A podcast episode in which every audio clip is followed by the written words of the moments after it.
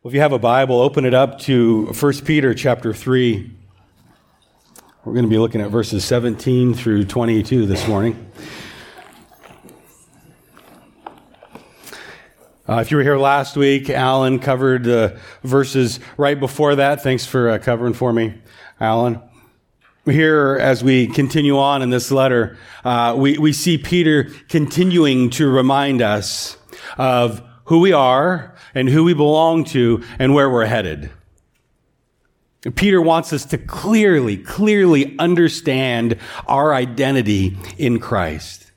He wants us to see ourselves as being uh, forever identified with Jesus, connected to Jesus, like Jesus in our thoughts and in our behavior. That's, that's really, that's really what it means to be Christian. That's what the word Christian means, right? L- little Christ. It was used as more of a derogatory term at first. You people think that you're little messiahs, little Jesuses, little Christs. But instead of being insulted by it, uh, early Christians were flattered. Like, yeah, thanks. That's our goal. That's our hope. That's exactly what we want to be. We want to be Jesus like. And hopefully that's still the mindset that we have. That we wouldn't be offended if somebody called us Jesus-y, Christ-like. We want people to see how we talk and how we act and how we live and accuse us of trying to be like Jesus, right? One of the, one of the, the earliest outward signs of our identification with Jesus is, is baptism, uh, which, which is just all about telling the world that we're identified with him in this, in this like uh, public way. It's, it's part of the reason why we do baptisms the, the way that we do them. Uh, it's not something that we do uh, for babies because we understand that the decision to accept Jesus Christ is one that we each need to make individually on our own. Our parents can't make that decision for us. They can help steer us in the right direction so that we can make that, that choice, but it's got to be our own. It's also part of the reason why we dunk people because there's something in the mode of baptism that identifies us with Jesus. We, we don't, we don't sprinkle here. We have like a whole tub of water that we use. Uh, and a part of it too is that the Greek word baptize literally means to dunk. And in the Bible, it talks about people going down into the water and coming up out of the water. Because that symbolizes our identification with Jesus. We're uniting with Him. We're, we're claiming His saving work through that mode of baptism. And I, and I, talk about it every single time I do a baptism. That as we go down into the water, it's our identification with the death and burial of Jesus. Which is, which is important that we understand. We are saying that we are identifying with him in his death that his, that his death was real, that Jesus really suffered and died for us, and he really paid a price. Again, Peter reminds us of the suffering of Jesus and our identification with that all, all throughout this letter. But there's more, right? It doesn't end there. I don't, I don't keep the people underwater. Some of them a little longer, depending.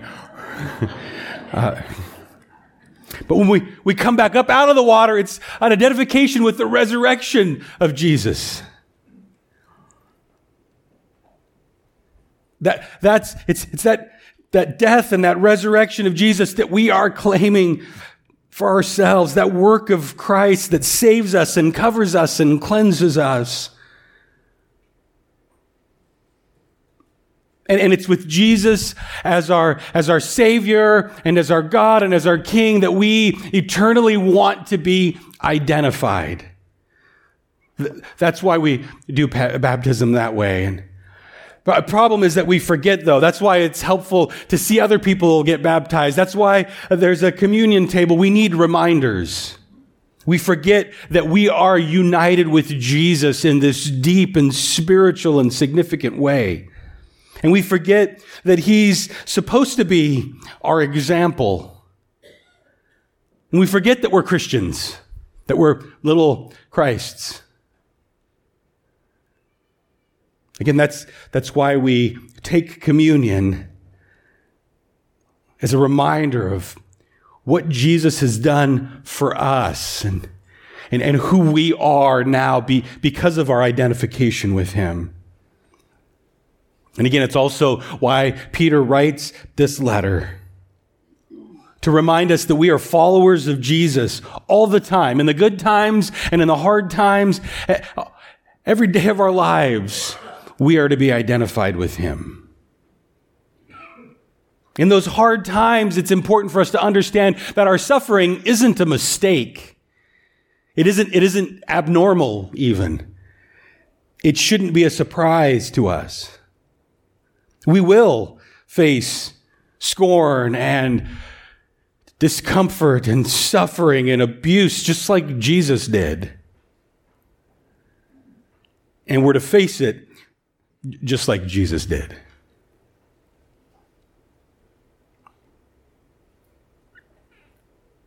Just as a, as a quick r- review, Peter has already encouraged us to have this posture of submission for the Lord's sake to every human institution.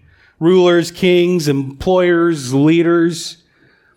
Submit even to those leaders who are ungodly and evil. Submit even to the husband who is disobedient to the word. Don't rebel. Don't, don't complain to the manager. Don't yell or argue or fight or rage against the machine. No, Peter tells us just to humbly, quietly submit. Even if it means suffering wrongly, and it will, probably.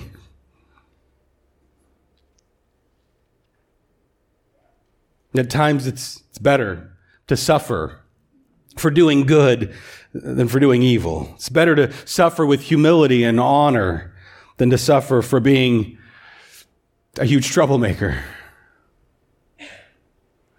It's better to suffer in a Christ like way. Look at 1 Peter 3, starting in verse 7. For it's better, if God should will it, that you suffer for doing what is right rather than for doing what is wrong. For Christ also died for sins, once for all, the just for the unjust, so that he might bring us to God. Having been put to death in the flesh, but made alive in the spirit, in which also he went and made proclamations to the spirits now in prison, who once were disobedient. When the patience of God kept waiting in the days of Noah, during the construction of the ark, in which a few, that is, eight persons, were brought safely through the water. Corresponding to that, baptism now saves you. Not the removal of dirt from the flesh, but an appeal to God for a good conscience through the resurrection of Jesus Christ, who is at the right hand of God, having gone into heaven after angels and authorities and powers had been subjected to him.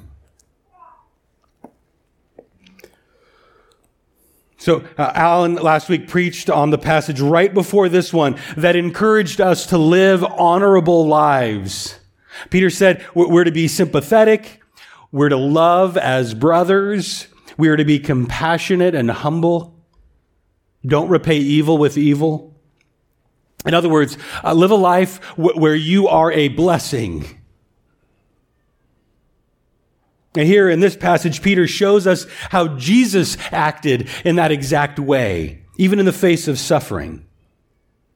And I think the, the, the purpose for this from Peter is for us to uh, see Jesus' suffering and understand or, or use it as a, as a way of making sense of our own suffering and struggles in this life. And the first thing we see in this passage is that the suffering of Jesus was purposeful. Christ also died for sins once and for all, the just for the unjust, so that, here's the purpose part, right? So that he might bring us to God. Jesus had a clear purpose for his suffering. The suffering and death of Jesus brought us back to God. That was, that was his whole reason for coming. That was the divine mission. He was born to die for our sins once and for all. His sacrifice is not like the Old Testament sacrifices of bulls and goats that had to be repeated over and over and over again. No, Jesus' sacrifice was completely sufficient to cover over all of your sins and all of my sins. Past, present, and future. All of them.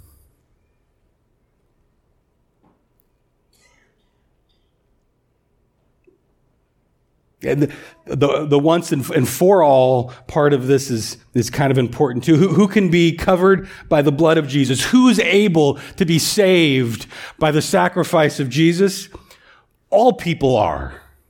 Everyone can be saved. The sacrifice that Jesus made was sufficient to cover over every single sin so that all who come to faith in Jesus will be saved. Now, does that mean that everybody does come to Jesus and place their faith in him? Uh, n- no, they don't. But they could. W- what if Jesus hadn't gone through with his suffering and death? What if he refused to face such unfair treatment by the Jewish leaders? What if he, he, he rebelled against uh, Pilate and, and Herod and the civil leaders while he was on trial? What if, what if he just raged against those who, who mocked him and spat on him? And the whole purpose that, that he came for would have failed. Jesus knew that his suffering was a part of God's plan and that it was for a specific purpose. In light of that, here's my question for you. Does God have a plan for your life? Does He have a purpose for your life? And, and is He able to use the suffering and the pain that, that you've gone through or you are going through to accomplish His sovereign purposes? Absolutely. I know that when uh, we're in the midst of it, we don't understand, we don't see maybe how there could be a purpose or a plan. We just hurt.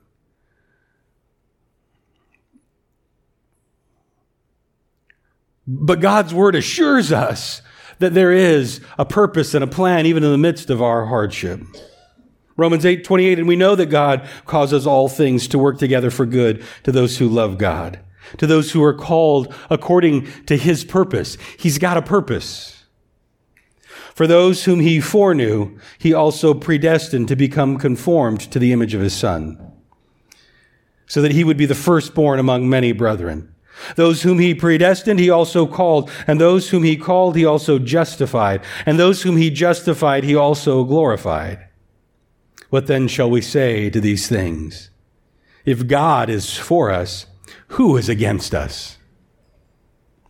There is a purpose in your suffering.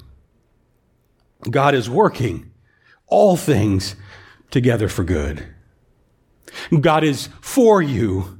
Who can be against you?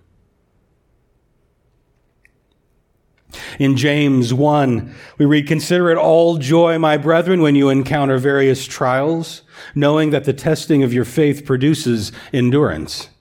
Let endurance have its perfect result, so that you may be perfect and complete, lacking in nothing. Be at peace, even joyful when you face trials, because you know that there is a purpose for them. And here, James says that that purpose is perseverance, endurance that perfects us. Romans 5, 3. Not only this, but we also exult in our tribulations, knowing that tribulation brings about perseverance. Perseverance, proven character, and proven character, hope. Hope does not disappoint because the love of God has been poured out within our hearts through the Holy Spirit who is given to us.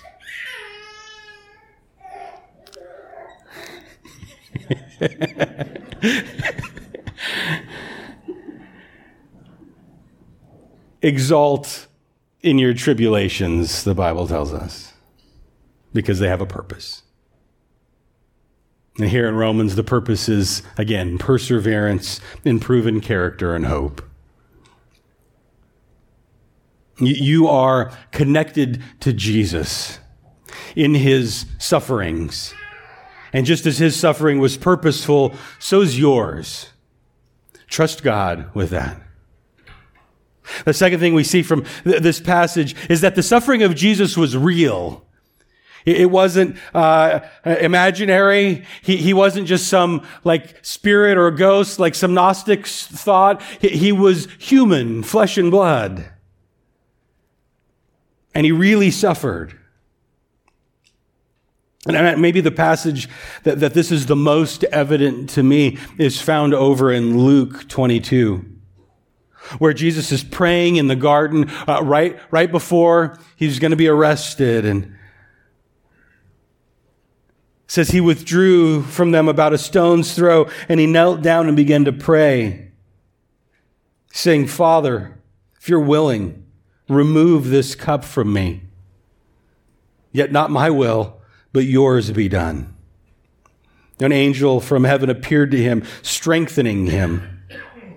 Being in agony, he was praying very fervently, and his sweat became like drops of blood falling down upon the ground. I, think part of the reason that the Gospels contain details like this is to help us to never forget that Jesus was human as, as well as, as fully divine. And just like anyone who's about to face the kind of severe suffering that he's going to face, he's, he's dreading it. He says, Remove this cup. I'm, I'm not looking forward to it.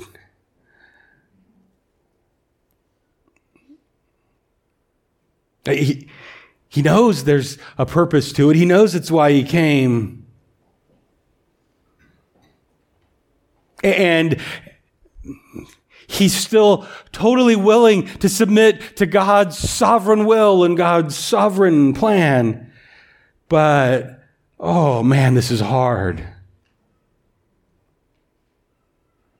God didn't take the cup from him, right? But instead, God sent an angel to come and minister to him, which again I find fascinating. I don't know what that means exactly. What did that angel do? I mean, was it just encouragement and moral support? Was it just company? Was it, was it food? What was it? I don't know for sure, but I think it was something along those lines. I think the angel came and ministered to his physical and emotional needs at the moment. He says, in agony as he prays, drops of sweat mixed with blood fell from his brow. Jesus really felt the emotional pain of his sacrifice. And he felt the physical pain of being beaten and nailed to a cross and suffocating to death. At the start of chapter 4 in 1 Peter, he says, Therefore, since Christ has suffered in the flesh, arm yourselves also with the same purpose. Because he who has suffered in the flesh has ceased from sin Again, why, why does Peter remind us of the reality, the, the fact of, that Jesus suffered in the flesh? I think it's because the suffering that we face is also r- real. Just because we're Christians doesn't mean that we're insulated from pain and hurt and hardship.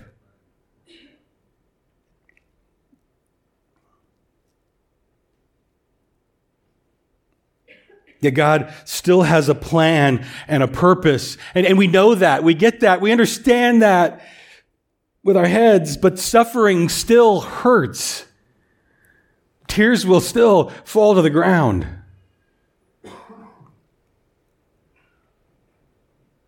Uh, the example we have here is keep on praying fervently. I think God will still send us ministering spirits who will comfort and strengthen us.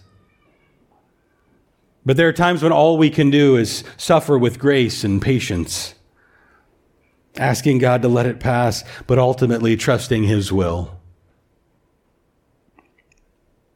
And Peter knows that, that there's a very real suffering that's headed their way. Uh, up to this point, his readers have been humiliated, they've been mocked, but Peter knows that it's going to get worse for Christians before Jesus comes back again. And the encouragement here is that don't, don't freak out. God is still in control. There's still a purpose to it. But again, please don't think that just because you're a Christian, you won't feel real pain. That's not a very comforting or encouraging thought. I don't know. But I'm glad he doesn't end there, right? There's more to it than that. And Peter never ends with just the bad news. He always loops back around and reminds us of the good news. He reminds us here that even though Jesus' suffering had a purpose and it was very real and very painful, it was worth it. It was worthwhile. Having been put to death in the flesh, but made alive in the spirit, in which also he went and made proclamation to the spirits now in prison who were once, uh, once were disobedient when the patience of God kept waiting in the days of Noah during the construction of the ark, in which a few, that is eight persons, were brought safely through the water. Corresponding to that, baptism now saves you. Not the removal of dirt from the flesh, but an appeal to God for a good conscience through the resurrection of Jesus Christ who is at the right hand of God, having gone into heaven after angels and authorities and powers had been subjected to him. Ultimately, Jesus is victorious. That, that's what Peter wants to remind us of here. He won the victory. Now, every, every commentary that I have says that this is probably the most problematic, confusing, difficult passage of scripture in the whole Bible. The Bible's pretty big. So for them to make that claim, it tells you something. Uh, and it is confusing. Like, what, what exactly does Peter mean when he says that Jesus went and made proclamations to the spirits in prison?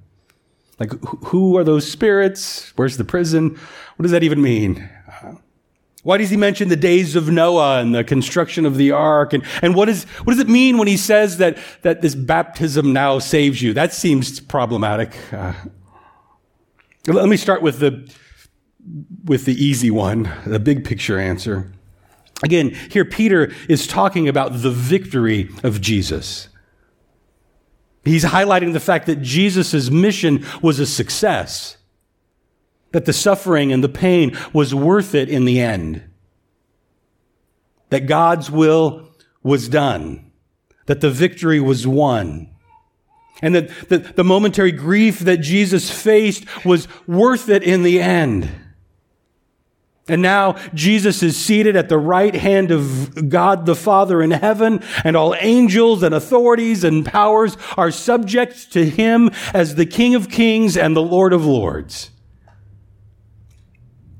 And, and because we are united with Christ, we too can have the same kind of confidence that our suffering will ultimately be worth it. We too get to be raised from death to life. We, we too get to be a part of this victory parade of Jesus. We are more than conquerors through Christ. I think that's what Peter is talking about when he talks about Jesus proclaiming to the spirits in prison who were once disobedient. I think he's talking about fallen angels, enemies of God, those uh, who followed Satan and who led people astray, like in the time of Noah, who, who might have even thought that they won the battle. But, they didn't win then and they, they didn't win now. Back then, God graciously preserved a few, eight people, through the floodwaters. God was ultimately victorious then, and he was victorious through Jesus. And Peter compares the salvation of Noah's family through, through the flood to our salvation through the baptismal waters. Corresponding to that, baptism now saves you. Not, not the removal of dirt from the flesh, but an appeal to God for a good conscience through the resurrection of Jesus Christ. So is, is Peter telling us that the act of being baptized is what saves us? No, no. I mean, which is why he even clarifies his analogy here. It's not the removal of dirt that saves you. It's not that you had a bath that saves you. It's our heartfelt and honest appeal to God through the resurrection of Jesus that saves you. And just like we talked about earlier, uh, baptism is an object lesson that, that points to the death and the burial and the resurrection of Jesus. It's, it's baptism is an analogy of what Jesus has accomplished for us. It's, it's that sacrifice that saves us. All right, that wasn't that hard, right? That was, that was easy, not that confusing. Uh, but really, Peter is simply talking about the fact that Jesus is Savior and King. And those disobedient, rebellious spirits didn't win the victory. Jesus did. And he got to take his victory lap and proclaim his triumph over sin and death and the grave. Jesus' suffering was purposeful, it was very real, and it was worthwhile. He did exactly what he came to do. God's power and God's glory and God's might is clearly on display. And, and the same is true of us. Our suffering w- will be purposeful because God is sovereign. It'll be real and it won't be fun, but it'll be worthwhile because God has a plan. God will do exactly what He has planned to do through us. And God's glory will continue to be on display as we trust Him and keep that same attitude of humility that Christ had. Let's pray. God, I thank you, Lord, for Jesus as our Savior and as our Lord and as our example. And God, and I do pray that, that we would follow his lead in our own suffering, understanding that you are a God who is in control and is sovereign and has a purpose and a plan. Help us to be uh, humble, patient, submissive, not angry or rebellious. Help us to trust you in the midst of things that are unfair and hurtful and painful. Help us to constantly cling to you.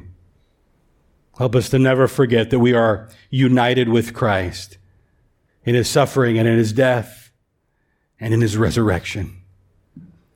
We have that hope of resurrection and life and heaven awaiting us too. Thank you, God, for all of the good gifts that you've given us. In Jesus' name we pray. Amen.